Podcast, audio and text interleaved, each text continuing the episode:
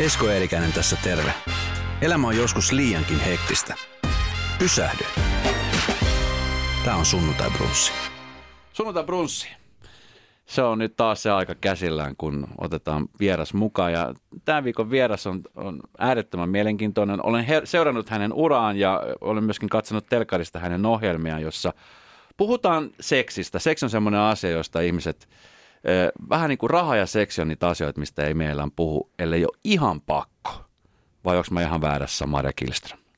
No kyllä, kyllä sä taidat olla ihan oikealla jäljellä ja aika moni varmaan nyökyttelee siellä, ketkä kuuntelee. Niin. Sä oot siis ammatilta seksuaaliterapeutti. Kyllä. Ja oot myöskin tullut TVstä tutuksi. Vähän niin kuin äh, Kari Kanala, pastori, joka on, on antanut kasvonsa, Jumalan kasvot maalliselle ihmiselle, niin sä oot antanut kasvot, voisi sanoa niin kuin seksille ja sit siitä, että puhutaan nimenomaan seksistä. Äh, lähdetään kohta siitä liikenteeseen, että missä vaiheessa tajusit, että tästä voi tulla mulle ammatti. Mutta vähän taustoja tuossa kun mä kattelin, koska mä olen myöskin osittain tutkiva journalismin jäljellä ja teen perehdytystyötä, niin sun tarina on sellainen, mihin varmaan aika moni pystyy jollain tietyllä tavoin myöskin samastuu. Se on niin kuin sekä innostava tarina, mutta myöskin siinä mielessä vähän surullinen, että sä olit jossain vaiheessa siis koulukiusattu koulussa. Joo, kyllä. Ja se on semmoinen aihe, mistä me ollaan esimerkiksi Radio Novassakin puhuttu tosi paljon koulukiusaamisesta, että missä muodossa se voi olla, että se on väkivaltaista, se on henkistä, se on fyysistä. Sun kohdalla se lähti siitä, että jossain vaiheessa päätettiin porukalla, että, että tämä tyyppi on niin sanottu huora. Juuri näin. Tota, nyt kun sä oot käynyt ne prosessit läpi ja, ja tehnyt näitä juttuja läpi, niin miten tällä hetkellä sä voit, miten sä sitä juttua kannat mukana? Se on osa mun historiaa, mutta sitä on tosiaan käsitelty ja ehkä se näkökulma on muuttunut siitä, että Toki se satuttaa, ketkä sitten teki ne kiusaajat, mutta en, ennen kaikkea sitä on tajunnut, että aikuisten olisi pitänyt puuttua enemmän. Mm. Ja siitä mä oon paljon myös puhunut, että, että aikuisten pitäisi puuttua ja ymmärtää. Ja, ja toihan on paljon yhteiskunnassa syvempi rakenteellinen syy, miksi nuorta naista, mikä on innostunut murrosien kautta seksuaalisuudesta ja kehostaa ja saattaa pukeutua vähän paljastavasti, että miksi just se leimataan huoraksi ja aloitetaan se slut shaming, että, että kun ymmärtää ilmiötä, niin ymmärtää paremmin, että enhän mä ollut ainoa ja, ja kuinka laajasta ilmiöstä on kyse. Että toisaalta mä näen sen, että mä pystyn työni kautta muuttamaan tämänkin osalta maailmaa, mikä jollain tavalla hoitaa sitä nuorta minuakin. Mm. No tälläkin hetkellä, mä tiedän, että meitä kuuntelee paljon aikuisia, mutta on paljon nuoria, jotka, jotka on kokenut henkistä kiusaamista, henkistä, mutta tota voi sanoa henkistä väkivallaksi. Kyllä, ja siihen liittyy myös fyysistä, että mua pyöritettiin nokkosissa ihan kunnolla ja opettajat vaan totesivat, että, että tytöt ja pojathan vaan vähän leikkii. Että pojat ennen kaikkea oli mun kimpussa mi, Oletko ollut jälkeenpäin yhteydessä esimerkiksi näihin opettajiin tai tähän kouluun? Tai? No itse asiassa silloin, kun siinä muutama vuosi sitten mä nostin esiin sen huorapalkinnon, minkä mä sain Abigaalassa ihan seiskaluokalla, niin että siellä oli oppi, koko niin kuin peruskoulu ja lukio katsomassa ja opettajat paikalla ja mulle mm. annettiin se huorapalkinto, niin siinä vaiheessa mä otin yhteyttä, kun siellä oli rehtorina mun vanha käsityön opettaja. Hän ei halunnut ottaa mitenkään asian kantaa, eikä edes pyytää anteeksi. Että se asia ikään kuin vähän niin kuin unohdettiin, sivuutettiin. Vähäteltiin. Mutta mikä siitä mediahässäkästä ehkä tuli, niin oli se, että, että muhun oli yhteydessä ne abit, ketkä antoi silloin sen palkinnon.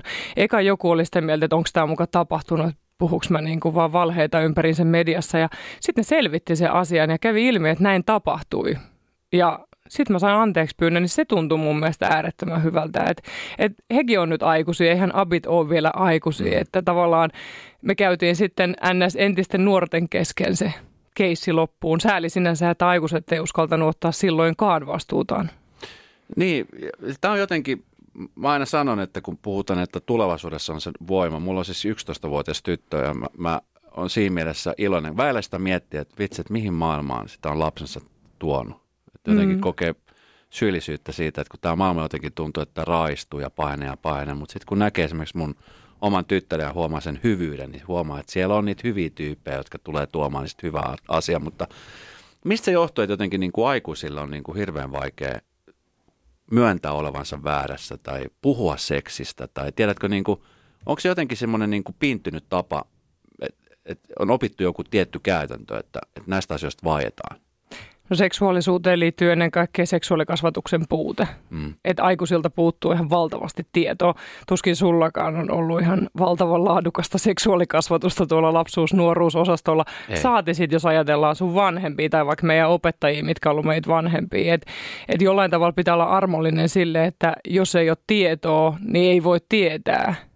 Ja ehkä siitä se muutos lähtee, että aikuiset ymmärtää, että meiltä puuttuu tietoa ja meidän täytyy ottaa sitä haltuun ja se suojaa lapsia ja nuoria ja auttaa heitä sitten rakentamaan ihan uudenlaista maailmaa. Että senhän takia mulla joulukuussa tulee nyt se kirja oikealla nimillä seksuaalikasvatusopas aikuisille, mm. koska itse asiassa puolet siitä on siitä, että mitä sä aikuinen ajattelet seksuaalisuudesta, sun seksuaalihistoriasta, mitkä ne käsitykset on.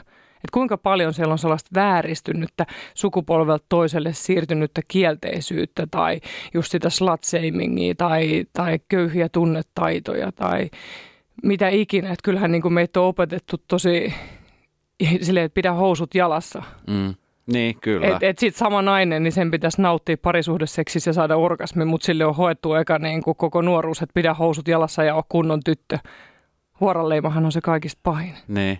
Miten hei, kun sä kerrot nimenomaan siitä, että, että sulla tulee kirja Joo. ja jotenkin niin kuin seksistä puhuminen on, on hirveän hankala. Jos on hyvä parisuhde, niin sit seksistähän pystyy puhumaan ja, ja seksihän on silloin parhaimmillaan. Mutta esimerkiksi sitten kun on omia lapsia, niin mä muistan esimerkiksi omasta nuoruudestaan sitä, että mun äiti on kolumbialainen, katolilainen ja seksi on jotenkin siellä semmoinen. Se on todella monimutkainen on, verrattuna Suomeenkin. Äh, niin, ja sitten taas puolesta mun isä oli semmoinen, että se oli mun isä ei puhunut hirveän paljon, että se, hän ei antanut semmoista niin kuin seksikasvatusta, että kaikessa kasvatus, mitä mulla on tullut, on tullut itse asiassa koulun kautta, mitä mä nyt tarkemmin mietin. Ja sitten tietenkin, Hyvä sulle. ja sitten etsinyt tietenkin omia, omia kanavia, mutta tota, miten tällä hetkellä esimerkiksi voida, miten nuoret on valistuneita seksin asian niin kuin suhteen? Tilannehan on varmaan suht polarisoitunut, että ei voida nuoria niputtaa yhteen tiettyyn mm. porukkaan, että tietotaso vaihtelee ja koulujen seksuaalikasvatus vaihtelee ja nuorten pahoinvointi ja hyvinvointi, siinäkin on tapahtunut sellaista niin kuin just, että, että toiset on rajusti toisessa päässä ja toiset toisessa päässä, mutta tällä hetkellä tietoahan on saatavilla enemmän kuin koskaan. Ne, netin kautta erilaista vertaistukea ja tietoa löytyy ja on valtavasti asiantuntijatahojakin, mitkä niin kuin tarjoaa tietoa, mutta samaan aikaan – niillä nuorilla pitäisi olla kyvyt löytää se oikea tieto, tunnistaa se tieto myös siitä kaikesta valeuutisoinnista, pornon keskeltä, kaikesta sieltä. Että mä aina kuulutan sitä, että yksi tärkeimpiä tehtäviä on just opettaa nuorille, että miten tunnistaa oikea tieto. Ja itse asiassa tuosta mun on pakko heti nappaa kiinni, kun sä puhuit seksikasvatuksesta. Niin. Et kysehän niin kun seksuaalikasvatuksessa itse asiassa kyse on suht vähän itse seksistä puhumisesta, vaan paljon niin kun, pienillä lapsilla kehon osien nimeämisestä ja tunnetaidoista. Ja ne kulkee siinä mukana, mutta sitten tulee niinku omien rajojen tunnistaminen, miten kunnioittaa toisten rajoja, mikä on sensitiivistä puhetta, mitä tarkoittaa sukupuolen ja seksuaalisuuden moninaisuus, erilaisten ihmissuhteiden moninaisuus. Et eihän kaikki halua parisuhdetta, osa haluaa elää sinkkuina ja osa haluaa elää monisuhteissa ja kaikkea sieltä väliltä. Et, ja miten sitten niinku miten sitten itse siinä, niin kun mennään intiimisti lähennytään, niin mitä se seksi on? Eihän se ole vaan yhdyntää. Mm. Että se on hy- tosi monenlaista, sen kaiken niin kun avaaminen ja muistuttaminen, että ota selvää, ota selvää, mistä sä tykkäät. Ja sitten kumppanin, kumppanin tai kumppanien kanssa, mistä te tykkäätte. Sitten tietenkin niin seksuaaliterveysasiat omana juttuna, ehkäisy ja seksitaudit ja – se on siis ihan älyttömän laaja. Ja kiinnostava. Ja kiinnostava. Sä, pidät... Mutta ei todellakaan niinku seksistä ole sellaista hirveätä tykitystä niinku seksiasennoista. Että niistä ei tarvitse oikeastaan puhua, että antaa niistä ehkä ottaa itse selvää. Niin kyllä. Missä vaiheessa tajusit, että, että nyt niin kuin sunlaisia ihmisiä tässä tarvittu jo aika kauan? Sanoin, että sun, sunlaisia ihmisiä, jotka kouluttautuvat tällä alalla, niin on tarvittu niin satoja vuosia. Mutta tota, niin, missä vaiheessa sä tajusit, että tä, tästä saattaa tulla semmoinen juttu, että tämä on mun ala, tämä on mun ammatti? Se kouluttaudut? E, etiäinen siitä oli jo itse asiassa lapsuudessa, koska mun äiti on tehnyt nuorisotyötä ja se on osannut puhua seksuaalisuudesta tosi laajasti aina. Ja se aina esimerkiksi mä muistan, kun se puhuu koulujen diskoista, kun silloin, no se on varmaan niin kuin sun ikäistä just nuoriso-ohjaajana toiminut, niin se puhui just koulun diskoista, miten niin kuin sinne tuli näitä autoilla poikia, ja ne yritti näitä nuoria mimmejä houkutella mettään. Ja se oli ihan hirveän vihainen siitä, että sellainen kulttuuri jotenkin sallittiin ja, ja toisaalta siitä, että niiden tyttöjen pitäisi itse saada päättää. Ja pa- paljon tällaista keskustelua ja no sitten kun tullaan tänne muun, mä luin sit nuorisotyötä niin kuin ammattikorkeakoulupuolella ja kasvatustieteitä vähän yliopistossa ja sitten mä olin Espoon nuorisopoliklinikalla ja me tehtiin seksuaalikasvatusta, ollaan lempibussi kiertue Espoon yläkouluille. Mä tapasin kaksi, nu- kaksi, seksuaalikas, äh, anteeksi, kaksi seksuaaliterapeuttia, Aune Karhumäen ja Kristiina Hannilan. Ja kun mä näin, miten ne nuorten kanssa, niin mä olin ihan, että vau, toi on se. Tota mä haluan, ja to, tossa mä oon viiden vuoden päästä. Että se oli se yksi päivä, niin mä tein ihan sama mikä vakivirka. Mä päätin, että tuohon mä lähden. Ja niinhän mä lähdin, mä sanoin itteni irti vakivirasta, ja mut headhuntattiin sitten opiskeluista jo työelämään tälle seksologian puolelle. Ja sitten se johti yrittäjänä olemiseen ja somevaikuttamiseen ja TV-ohjelmiin. Että tämähän on ollut ihan älyttömän opettavainen ja hieno matka. Ja siis... Kauan tästä nyt on aikaa siitä, kun si- sut siitä, siitä hetkestä on, olikohan se 2011. Okei, okay, eli tässä nyt on 2020. Oh, kaksi lasta on syntynyt tuossa välissä ja vielä niin kuin, mähän on saanut tosi nuorena yksin ensimmäisen lapsen, että mä olin just tehnyt bänät avomiehen kanssa ja totesin, että jaha, sitä ollaan raskaana 21-vuotiaana. Okei. Et siitäkin on sinänsä ollut hyötyä tässä mun uralla, että et mm. mä oon tehnyt ehkä asioita väärässä järjestyksessä, että et mä oon tehnyt lapsen eikä... Mutta onko siihen määritelty joku oikea järjestys? No niinhän se so- sosiologisesti tai ajatellaan, että pitäisi niin kuin eka pariutua ja, ja. vakiinnuttaa suhde ja. ja mieluiten vaikka mennä naimisiin ja hankkia oma asunto ja sitten tehdä se lapsi ja ehkä koira ja rivari. Ja, ja sitten siis vasta saa erota. On ja mä, mä oon taas ehkä ihmistyyppinen sellainen, että että pitäisi tehdä niin kuin itsestä tuntuu hyvältä, kunhan kunnioittaa muita siinä. Että ei tehdä niin kuin äiti käskee, mutta tehdä niin, että, että jollain tavalla se oma hyvinvointi on siellä keskiössä. Kyllähän se on lastenkin kannalta, sä tiedät, että mm. jos vanhemmat voi hyvin, niin se on lasten niin kyllä. paras suoja. No mi- mitä konkreettisesti seksuaaliterapeutti tekee, koska mulla on se ajatus, että nyt me, jos me varataan nyt Marjalta aika, vähän parisuhteessa ei oikein niin kuin nyt nämä hommat, nämä hommat pelitä, niin seksuaaliterapeutti, niin mi- mitä, mitä se niin kuin käytännössä tekee? No mun luo voi tulla ihan vaan silleen, että nyt on parisuhteessa tai yksinäänkin joku seksuaalisuuteen liittyvä haaste tai mä en oikeastaan tiedä, mihin mun pitää mennä, niin mä kartotan sen tilanteen. Yleisimpiä syitä tulla on haluttomuus, halujen eriparisuus, joku tietty seksuaalinen mieltymys, mistä on ehkä vaikea puhua, äm, orgasmivaikeudet, erektiovaikeudet, erilaiset ylipäätään seksuaalihäiriöiksi. Niitä kutsutaan lääketieteen termein. Äm, se voi olla seksuaaliväkivallan kokemus jossain vaiheessa elämää tai ihan tuorekin. Se voi olla uteliaisuus tavallaan, että hei, mä oon nähnyt somessa, kun sä puhut seksuaalihistoriasta, että käydään läpi mun seksuaalihistoria. Jotkut on saanut hääpäivälahjaksi lahjakorttia tulee. Se on mun mielestä muuten loistava hääpäivälahja. Okei. Ei tarvitse varata mulle edes välttämättä aikaa, mutta onhan se kattilan, kattilan sijaan paljon parempi käydä seksuaaliterapiassa. Se on kyllä totta. Sillä ja, ehkä se on paljon asioita. Niin, niin siis paljon ja, ja niin kuin sellaista, niin kuin, sit jotkut käy vuosipäivänä mun luona, että ne tavallaan käy vähän niin kuin vuoden riidat läpi ja mikä vähän hinkkaa ja mikä on hyvin ja sitten ne lähtee syömään ja pitää hauskaa ja hotellia. Se on mun mielestä kans aivan ihana tapa. Tota niin, jossain vaiheessa mä oon huomannut somen kautta varsinkin, että moni nuori etenkin, siis aikuinen, nuori mm. aikuinen, niin on, on alkanut käymään ehkä enemmän ja enemmän terapiassa. Että terapiassa istunnoissa se ei ole enää semmoinen tabu, että ennen vanhan kun joku sanoi, että mä käyn terapiassa, niin oli silleen, että sä oot hullu. Oot sä hullu? Nyt kun puhutaan terapiasta, niin se on otettu niin kuin, ikään kuin semmoisena, niin kuin, tai niin kuin se onkin semmoista hyvinvointina, että ei tarvitse välttämättä olla mitenkään isoja ongelmia, mutta sä haluat vaan päästä purkaan ne mm. johonkin.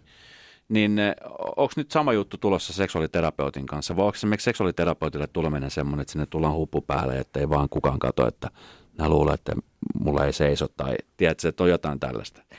Mun luo ei tuu kyllä oikeastaan kukaan. Sille ehkä se liittyy myös mun profiiliin, että suuri osa ihmisistä tietää mut ja tietää, miten mä puhun asioista ja mä puhun ylpeänä työstäni ja katson ylpeydellä jokaista asiakasta niin, että ne on niin rohkeita, sydämen rohkeita, että ne tulee mun luo. Mm. Ja itse asiassa mun mielestä ylipäätään, jos ajatellaan tämän hetken nuoria ja nuoria aikuisia, niin se on ylipäätään avoimempi sukupolvi sille, että, että, että ongelmia ja haasteita ei tarvitse piilottaa ja niihin saa pyytää apua.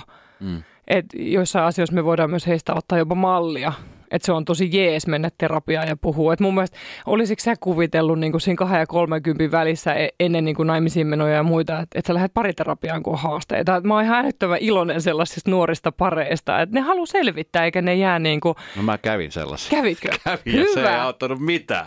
Tai siis auto, Sun olisi tulla mulla. Se kirkasti ajatuksia, mutta, niin. tota, niin, mut, mut, se, mut, mut joskushan joo. se on apu se, että et huomaa, että mm, kyllä. Et, ainahan terapia ei johda siihen, että onnellisesti loppuelämä yhdessä. Mutta sä saatat toivaltaa asioita, mitä sä et välttämättä toivaltanut. Ja se, mikä on musta hyvä, mä oon joskus käynyt terapeutilla ja käyn ajan ajoittain, niin on se, että sen ei välttämättä tarvitse sanoa sanaakaan. Että sä istut, se kuuntelee ja sitten siinä puhuessa niin sä huomaat asioita ehkä eri lailla. Käykö tässä paljon Kyllä. esimerkiksi sun kohdalla näin? Kyllä, siis mä aina sanon mun asiakkaille, että, että teissä on ne kaikki vastaukset. Mm. Että ei mulla ole teidän elämään vastauksia, mutta mä on siinä rinnalla kulkijana. Mä autan kysymään sellaisia kysymyksiä, mitä itse ehkä osaisi kysyä tai uskaltaisi kysyä tai tuu ajatelleeksi. Ja, ja sehän sanotaan, että suurin merkitys terapialla on, kun se ihminen astuu ovesta ulos ja lähtee. Että sitten niin alkaa se ruksutus. Mm. Että et eihän mä olekaan mikään, ei mulla ole taikapalloa, mistä mä annan vastaukset, että pitäisikö sun Esko olla tämän tai ton kanssa yhdessä loppuelämä. Tota, niin, yleensä sanotaan, että suutarin lapselle ei ole kenkiä, niin miten esimerkiksi sun kohdalla, kun sä oot seksuaaliterapeutti, niin äh, mä, mä käyn ammattihierojalla, mm. joka on siis urheiluhieroja, ja sitten sä aina valittaa, että vitsi, hänellä on itsellä niskat ihan jumissa. Sanoit, että sä oot hieroja, eikö sulla ole ketä, joka hieroo? Sanoit, no hän on jättänyt sen vähän vähemmälle. Esimerkiksi miten sun kohdalla, tuleeko sulla sellaisia tilanteita, että sä mietit, että vitsi, mä oon tänään alan ammattilainen ja Siis to, toki tulee tilanteita, että, että saattaa olla itsellä orgasmivaikeuksia tai, tai puhuu, puhuu kumppanille rumasti tai, tai tota, huomaa, että lapselle ehkä sanoo jostain asiasta väärin, vaikka tietäisi, että noin olisi pitänyt sanoa, että ei mikään ammattilaisuus tee ihmisestä täydellistä tai kaikki voipaa. Mm. Että ehkä sekin on ollut myös armollista, kun somessa tuo esiin niitä omiakin elämän kipuja tai, tai virheitä, niin sit muistuttaa ihmisiä siitä, että ei kenenkään tarvitse pyrkiä täydellisyyteen, mutta ehkä se on se, että kun tulee virheitä tai muita, niin pystyy puhumaan niistä paremmin, pystyy myöntämään, että nyt meni pieleen, pyytämään anteeksi. Ja kyllähän mäkin käyn työnohjauksessa, mikä on terapiaa. Mm. No mites tämä aika on ollut aika hurjaa? Korona, on. Koronan, niin kuin, ja nyt puhutaan koko aika siitä, että tähän kumuloituu jossain vaiheessa tämä paha olo ja pahoinvointi, että jossain vaiheessa sitten se tulivuori purkautuu, koska koko aika peitellään, siirretään, ei oteta vastaan potilaita. Ja se paha olo vaan kuormittaa. Kaikki tämmöiset asiat, kun puhutaan seksistä ja sit haluttomuudesta ja muusta, niin nehän ei välttämättä joudu siitä, että eikö haluaisi, vaan että on jotain henkistä, joka estää sua. Mm. Onko mä ihan väärässä? No mä ehkä maksan sulle koulutuksen ja otan sut mun firman töihin. Kiitos. Sulla on selvää niin kuin potentiaalia terapeutiksi. Kiitos, mutta siis Eikö se näin, ihan oikealla jäljellä. Nämä kun tulee tästä näin, niin, niin miten, miten sä esimerkiksi nyt kun sä oot siellä vastaanotolla, niin miten sä huomaat, näkyykö tämä kumuloituminen ja näkyykö tämä, että se henkinen puoli, joka siellä raastaa meitä kaikki, työttömyys, epävarmuus, kaikki tällaiset, niin nehän johtaa siihen pisteeseen, että sulle ei yhtään mieli mitään. Näkyy. Ne, ne näkyy ja, ja niin kun, tällä hetkellä terapeuteilla on todella täynnä vastaanotot, erilaiset julkisen ja kolmannen sektorin tahoilla on, on tosi vaikea löytää ihmisillä apua. Että mullakin on kaikki tämän vuoden ajat mennyt, et ei ole aikoja. No mitä sanot semmoiselle ihmiselle, joka kaipaisi kipeästi aikaa? Mi- mi- mistä voisi hakea apua? No mä yritän ohjata, että, että sellaisessa akuutissa tilanteessa, kun on pakko saada puhua jonkunkaan, niin kriisipuhelin, mm. Mieli ryn kriisipuhelin on se ykkösvaihtoehto. Sitten tietenkin niin kuin jos on seksuaalisuuteen liittyviä asioita, niin Sexposäätiö ja Väestöliitto on sellaisia isoja tekijöitä heidän puoleen ja on tietenkin yksityisiä seksuaaliterapeutteja, mutta se on hankalaa just, jos ihminen on vaikka vielä työtön. Että mistä saada palvelua, mikä olisi maksutonta. Et esimerkiksi tänään mä olin yhteydessä just tukinaiseen raiskauskriisikeskukseen, niin heilläkin on aivot täyttä. Et, et mä, tällä hetkellä on ensimmäinen kerta mun uralla, että mä en aina tiedä, mihin mä ohjaisin. Että sit yksi vaihtoehto on opiskelijoita vaikka ketkä on psykoterapiaopintoja tekemässä ja ottaa harjoitteluasiakkaita, että jonkunlainen keskusteluapu seurakunnilla saattaisi olla jotain. Että ei ole helppo tilanne. No siis... miten, sä, miten sä ammattilaisena näet, miss, missä me ollaan esimerkiksi viiden vuoden päästä? Mi, mi, miten, koska nyt sanotaan, että me ollaan maailman onnellisin kansa, mutta mä luulen, että toi titteli kyllä jossain vaiheessa lähtee. Et miten, miten, me, miten me tullaan voimaan? No mä toivoisin, että ihan niin kuin valtion tasolla tulisi niin kuin enemmän rahaa mielenterveyspalveluihin, että että kaikilla tasoilla, että että julkisen terveydenhuollon rinnalla kolmas sektori on ihan äärimmäisen tärkeä, kun he tarjoavat ilmaisia palveluita usein. Mm. Että sinne kohdennettaisiin myös rahaa ja kouluille, varhaiskasvatus ja peruskoulu, lukio, ammattikoulu, niin se, se on oikeasti äärettömän rankkaa lapsille ja nuorillekin, kun ne kasvaa maailmassa, missä vanhemmillakin on nyt paha olo, paljon huolta ja epävarmuutta, niin jos ajatellaan tulevaisuutta, pitäisi aina katsoa myös pieniin ihmisiin, ihmisten alkuihin ja mm. jotenkin mä oon käynyt keskustelua esimerkiksi just nuorista, niin lukiolainen, minkä pitäisi etänä osata hoitaa opintojaan, y- yliopiston juuri aloittanut, minkä pitäisi etänä käydä kouluun, niin no, no ihan valtavan tai ammattikoulussa. Miten voisi ammattikoulu käydä etänä tiettyjä mm. linjoja? Et, et, et kyllä mä oon huolissani aidosti ja ei mulla ole ikävä kyllä täydellistä ratkaisua, että mä toivon, että siihen yhteisesti niin kuin nähtäisiin se, mikä on tärkeää ja yritettäisiin jokainen jollain tavalla ymmärtää ja auttaa, jos pystyy omiin rajoja kunnioittaa. Yksi asia, mikä on, on myöskin niin kuin tämän hetken ilmiö, niin on some. Sosiaalinen media on sellainen, josta valtavasti, niin kuin sanoit, niin nyt, nythän löytyy enemmän tietoa. Ennen vanhaa, silloin kun mä olin nuori, niin löytyy katalogista tietoa ja sitten jos saat jotain vanhoja pokeleffoja, niin siitä niin, tai, tai, tytö, tai mä oon lukenut Reginaa. Regina. Reginan naisten sitten, unelmat on niin kuin koluttu. Ja sitten tämä, oliko se Beats and Honeys Joo, se, suosikin. Kyllä, ja siinä minä oli vähän vastaava kysyjä vastaapalasta. Ja Siis ne oli ihan kultaakin arvokkaampia. Oh. Mä muistan, että mua joskus kiusattiin, että mä luen Beats and Honey, vai mikä se oli täällä? Kyllä kaikki sitä luki. Kaikki, niin. Kyllä mä oon sitä mieltä, että sitä, niin kuin nämä sukupolvet, ketkä on suosikin kanssa kasvanut, niin on kyllä niin kuin, kun siihen toistuu samat kysymykset, ja se on ollut hauskaa myöhemmin, kun mä oon Espoon kaupungilla vastannut, vähän vastaavanlaisella palstalla netissä vastannut nuorten kysymyksiin, ne ihan samat mm. kysymykset myöhemmin Seksposäätiön neuvontapalveluissa, että, että ne on joka sukupolven täytyy myös saada kysyä, onko mun penis siis oikeanlainen ja mitäs mun rinnat on eri kokoiset ja mi, mikä tämä vaalea mönjä on, mikä tulee pimpistä. Ja tavallaan ne mm. tietyt kysymykset kysytään uudelleen ja uudelleen.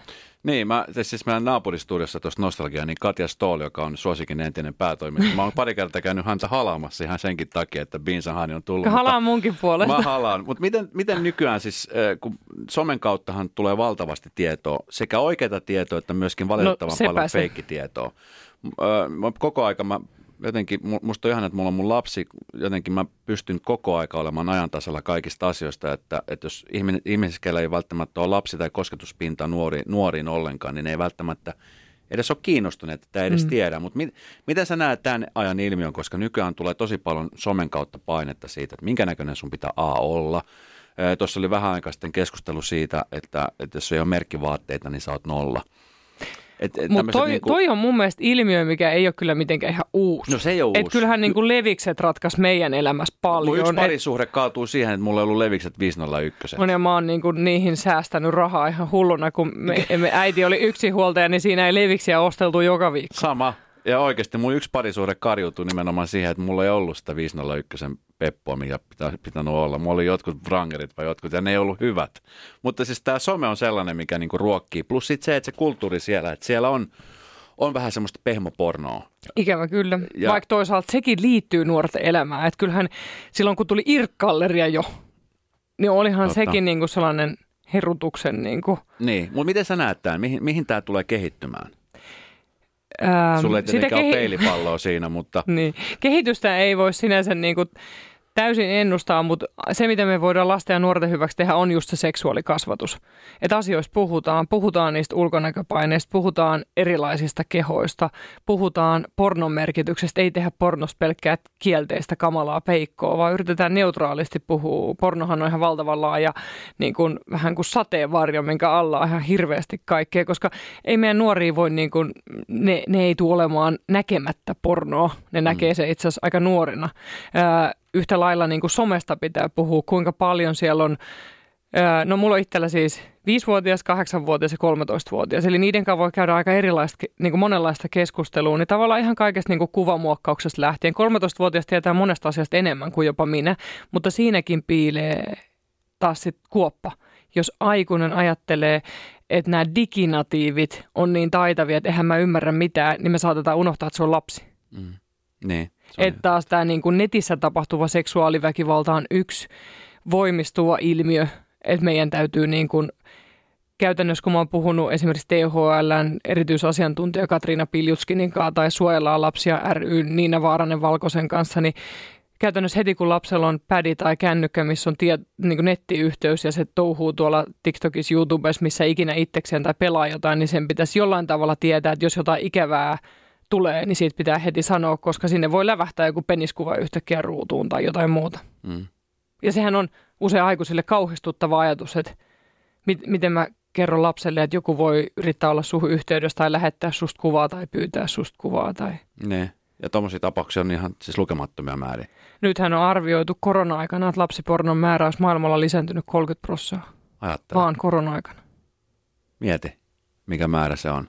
On. Että on kyllä semmoinen ilmiö, mihin mä niin kuin peräänkulutan sitä, että jokainen on niin kuin kiinnostunut siitä, että On. mitä ne lapset tekee siellä koneella. Ja, ja siis kaikki, siis tämä on mun mielestä kaikkien aikuisten tehtävä, niin. että seksuaalikasvatus on osa kasvatusta. Mun mielestä se on sääli, kun seksi ja seksuaalisuus irrotetaan joksikin ihme saarekkeeksi, mistä sitten joskus puhutaan, kun seksuaalisuus on osa ihmisyyttä. Mutta miksi se menee? Miksi on, onko, se, onko se edelleen semmoinen tabu, se niin kuin seks, seksistä puhuminen ja seksuaalisuudesta puhuminen? Koska se on, se on jotenkin, mä muistan omasta nuoruudesta, että se on aina ollut. Että se on vähän sellainen, että koulussakin terveydenhoitajan kanssa, jos oli, niin hyvin vähän oli jotain. Sitten jossain vaiheessa biologian tunnilla puhuttiin ne, niin kuin nytkin tänäkin päivänä koulussa puhutaan sukuelimistä ja, mm. ja sit vähän hihitellään ja nauretaan, mikä on ihan luonnollinen asia. Mm.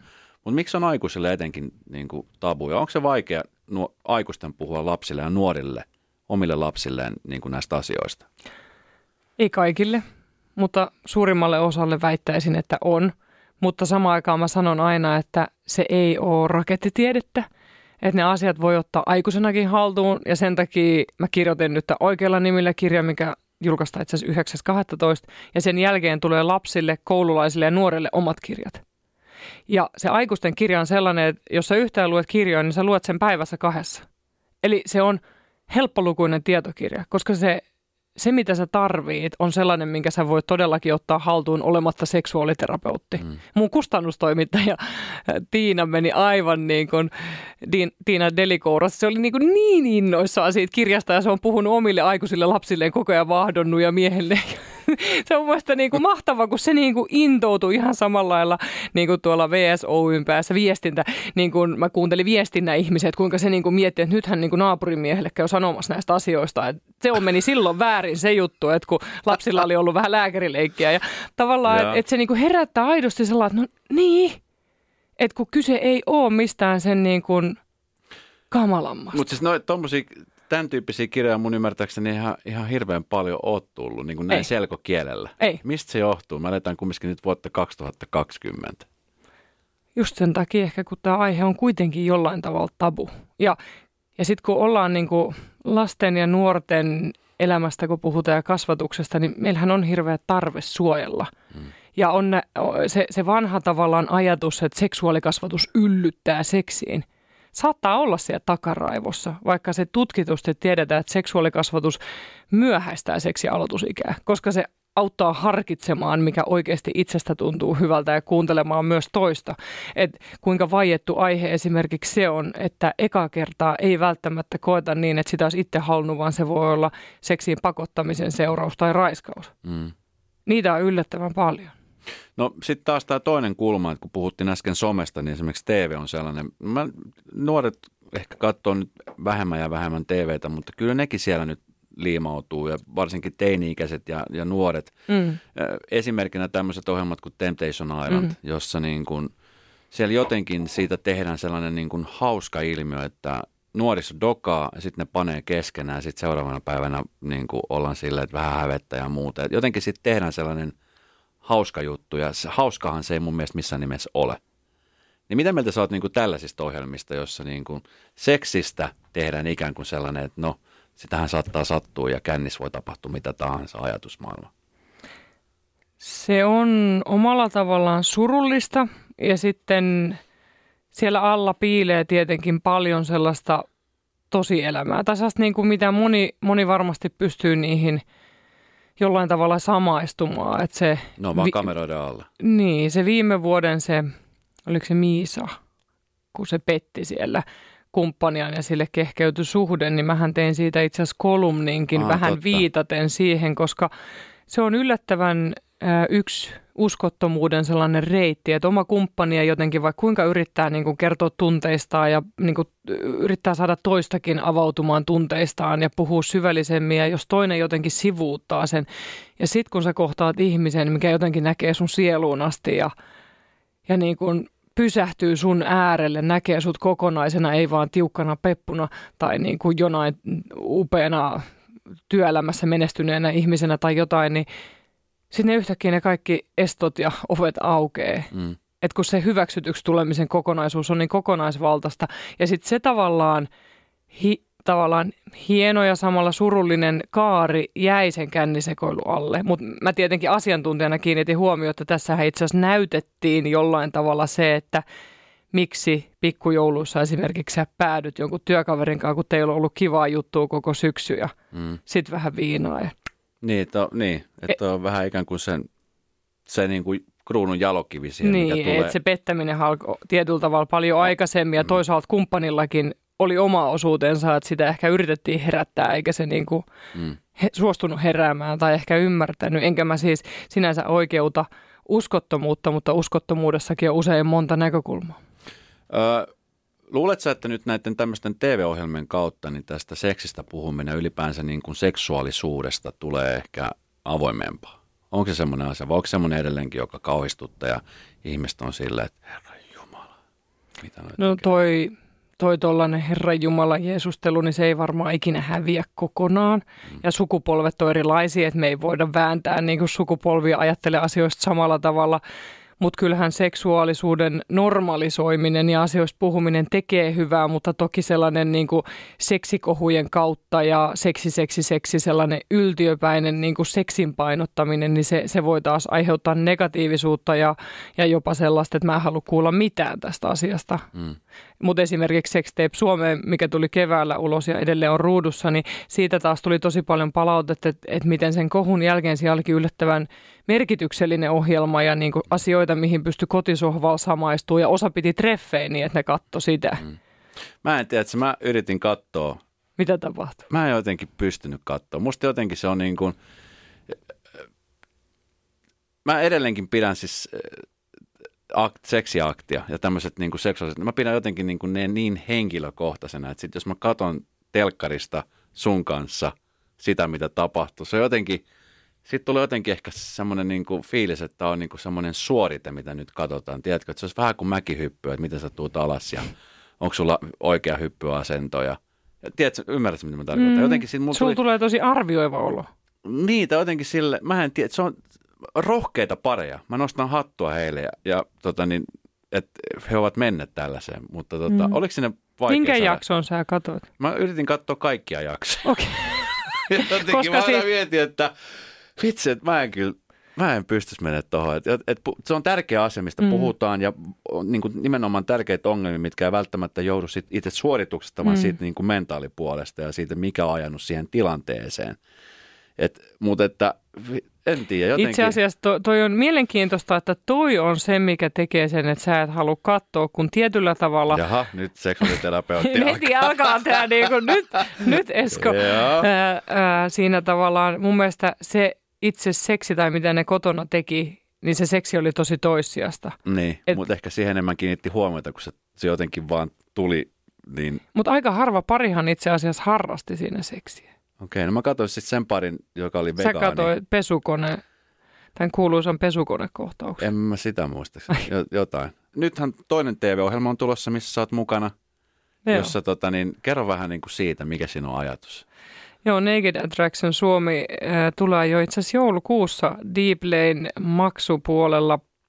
Äh, se on kansainvälinen formaatti, mikä on ollut Briteissä ja Tanskassa ja mun mielestä Italiassa tulee nyt ja oliko Saksassakin ollut.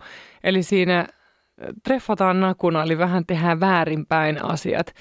Öm, Suomessa on äärimmäisen mun mielestä, mä en olisi lähtenyt mukaan, jos se olisi brittiversion kaltainen, eli minä hostina olisin yllyttänyt arvostelemaan, kun siinä on yksi tavallaan valitsemassa treffikumppania, niin Suomessa ei tehdä niin, vaan Suomessa tehdään vähän Tanskan mallilla, että, että jokaisesta nähdään kauniita äh, asioita, mitä ihminen niin kuin mistä viehättyy ja kehutaan. Silti siinä täytyy jo, joka vaiheessa tiputtaa yksi, eli eka nostetaan sellaista vähän kuin suihkukoppia alhaalta ylöspäin niin, että näkyy navasta alaspäin. Ihminen on alasti siis siellä. Mm.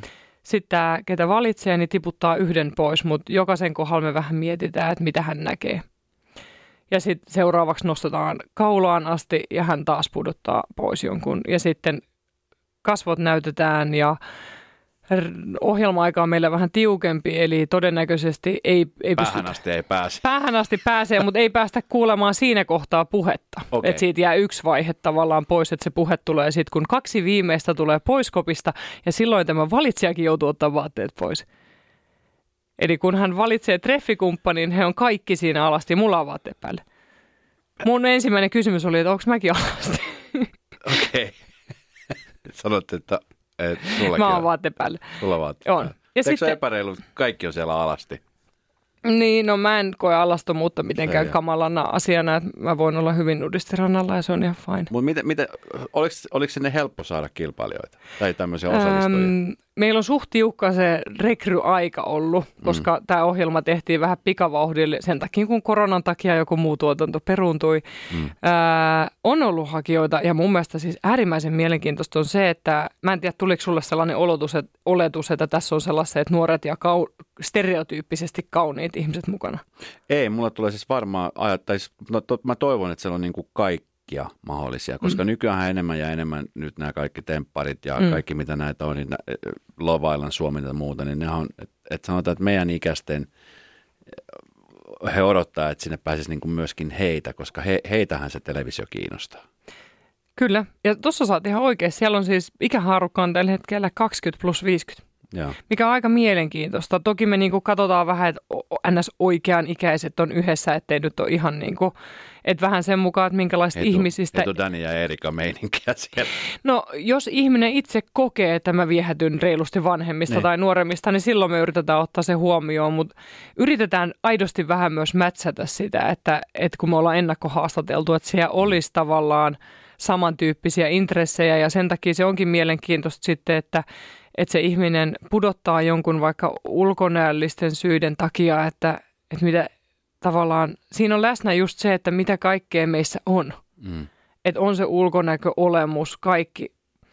Se on, mä odotan kyllä tosi innolla. Ja Tanskan versio, kun mä oon nähnyt, niin moni, vaikka ne oli pudonnut vaikka, ne koki se äärettömän voimauttavana sellaisena, että, että mä näin itsestäni jotain uutta ja hyvää. Ja sitten kun meiltä riisutaan kaikki statukset ja muut vaatteiden myötä, Mm. ei voi tietää ammattia, ei voi tietää varallisuutta, tavallaan sellaiset, se muuttuu. Ja sittenhän tämä pari, ketkä valitsee, tai tämä, ketä valitsee kumppani itselleen, ne menee sitten vaatteet päälle treffeille. Okei. Kaikki vähän väärinpäin.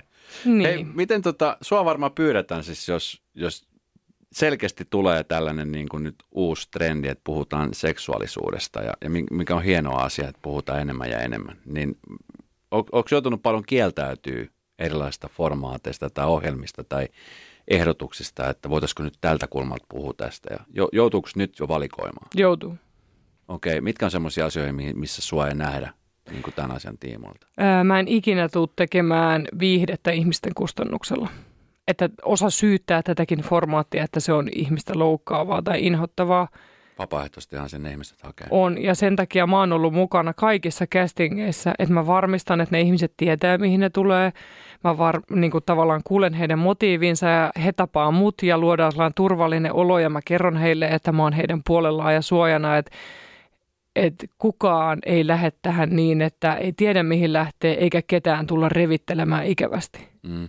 Oletko tota, niin, huomannut, että esimerkiksi se, että kun sä oot nyt julkisesti ollut tämän sun alan niin kuin edustajana, niin on, onko se näkynyt, että ihmiset, nuoret ihmiset haluaa myöskin tulla samanlaiseksi kuin sinä? Että tämä on tämmöinen tulevaisuuden ammatti. Että se ei ole enää se, tiedätkö, että mä haluan olla opettaja tai lentokapteeni.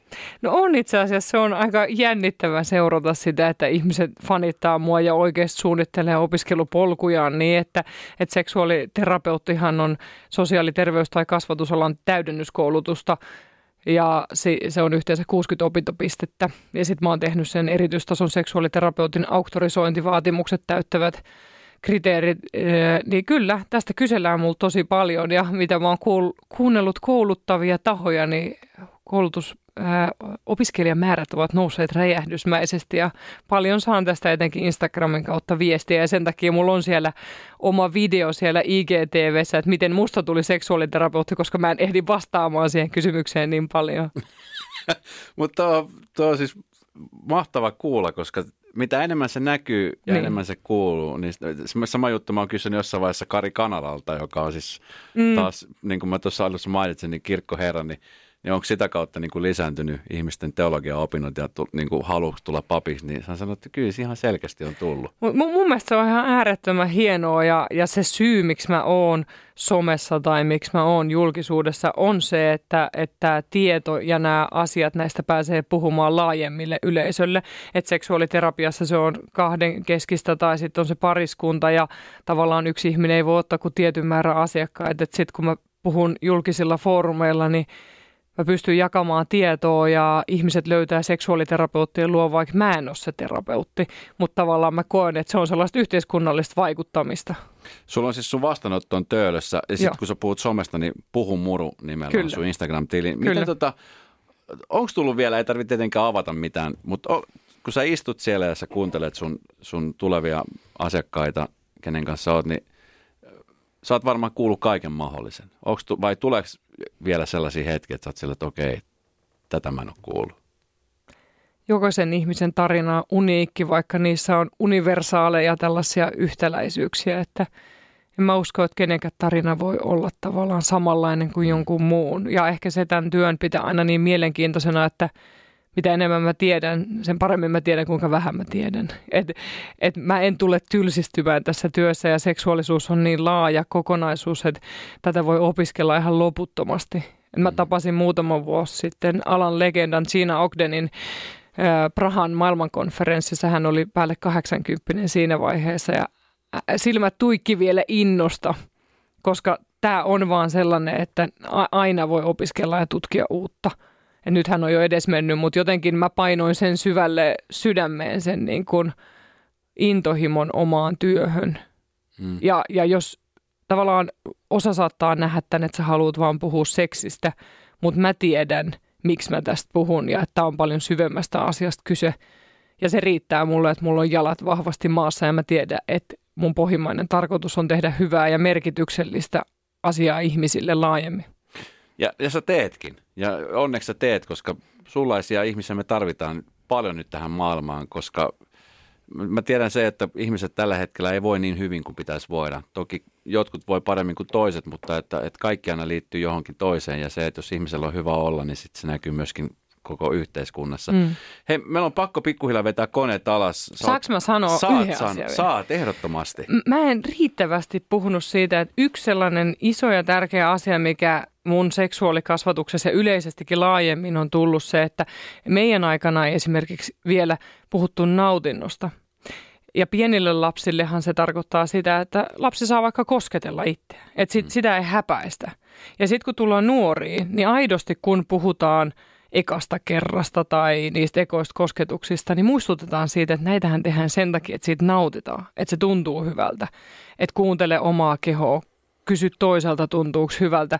Ja se on mun mielestä hirveän tärkeä osa tätä muutosta myös, koska se on hirveän hyvä indikaattori, että tuntuuko minusta hyvältä, tuntuuko sinusta hyvältä laajemminkin. Niin, mutta kenen tota, pakko vielä kysyä, että kun puhutaan mm. kasvatuksesta, niin kun monet on sitä mieltä, että nämä asiat pitää oppia kotona. Ja sitten monet on taas sitä mieltä, että koulu hoitaa tämän homman. Niin eh, kulkeeko se jotenkin käsikädessä nykyään? Ollaanko me vanhempina ehkä tietoisempia, koska meidän sukupolvi ehkä jo on päässyt siitä häpeän ja siitä hiljan asiasta? Vai, vai onko meillä edelleenkin se ajatus, että, että koulu kyllä kasvattaa? Ää, miten mä opettajien kanssa keskustelen, niin kyllä sitä on vielä aika paljon ja ehdottomasti seksuaalikasvatus ei ole vain koulun vastuulla, vaan niin kuin 50-50 vanhemmat ja kouluja, kun niin kuin mä sanoin, niin siihen vaikuttaa kaikki ihmiset. Että jos se lapsi tai nuori kuul- kuuntelee pussipysäkillä, kun joku haukkuu homoja, hmm. Niin se on seksuaalikasvatusta ihan pirun huonoa sellaista. Hmm. Et lapset ja nuoret on kuin sieniä siinä, miten ne seuraa, mitä hmm. yhteiskunnassa tapahtuu. Sen takia kaikki media- ja somekeskustelu ja kaikki ne on osa sitä, että ei, ei, me ei voida pestä käsiä ja todeta, että minä en tee seksuaalikasvatusta. Et sinä oot jonkun pienen tai isomman lapsen niin kuin esikuva. Niin, kyllä. Se on hyvä muistaa. Millaiset terveiset sä haluaisit lähettää meidän Radanovan kuuntelijoille? Puhu Muru on sun sometili, sieltä löytyy Kyllä. paljon hyvää tietoa. Kyllä. Kirja ilmestyy 9. päivä 12. Kyllä, 9.12. Ja, ja TV-ohjelma Dplayltä. Joulukuussa alkaa pyörimään. Sä oot niin kuin joka paikassa. No sen takia mä oon yrittäjä, että mä saan tehdä monenlaisia juttuja. Mm. Se on mun sydäntä lähellä tehdä erilaisia juttuja ja mä koen, että koska mä tykkään puhua ja mä oon mielestäni siinä hyvä, niin että mä voin välittää sitä tietoa, mikä joku vaikka viisas tutkija kerää, niin mä voin tuoda sen esille. Mm. Että tavallaan mä oon joukkuepelaaja, että en mä ole se, ketä tietää kaiken, vaan me jaetaan tietoa toinen toisillemme ja mä toivon, että, että ihmiset kokisivat, että, että minäkin voin vaikuttaa, että mä voin tehdä hyvää, että ne pienet asiat, kun joku vaikka tekee sen, että haukkuu jotakuta homoksi, niin jos joku muu totesi vieressä, että ei tolleen voi puhua ihmiselle, niin se on vaikuttamista. Tämä on hyvä lopettaa, tuo oli erittäin hyvin sanottu. Hei, hyvää loppusyksyä ja väillä vähän lepoa. Joo, pitää levätä ja niin kuin mä aina sanon mun asiakkaillekin, että ei saa koko ajan terapioida itseäänkään, että pitää olla armollinen ja armollinen silloinkin, kun on armoton. Tuo, mutta mä laitan tuon ylös. Armollinen silloin, kun on armoton. On. Tämän sanoi itse asiassa yksi ö, YouTube-tyyppi. Mä en muista sen nimeä, mun täytyy googlettaa se sulle. Se ei ollut mun lause, mutta se oli mun mielestä pirun hyvä. Sitä on hyvä lainata ja Kyllä. sitä sopii viljellä oikeastaan niin Kyllä, viljelkää te toisille nekin. Mä luulen, että hän kiittää vaan siitä. Kiitos, kun tulit. Kiitos.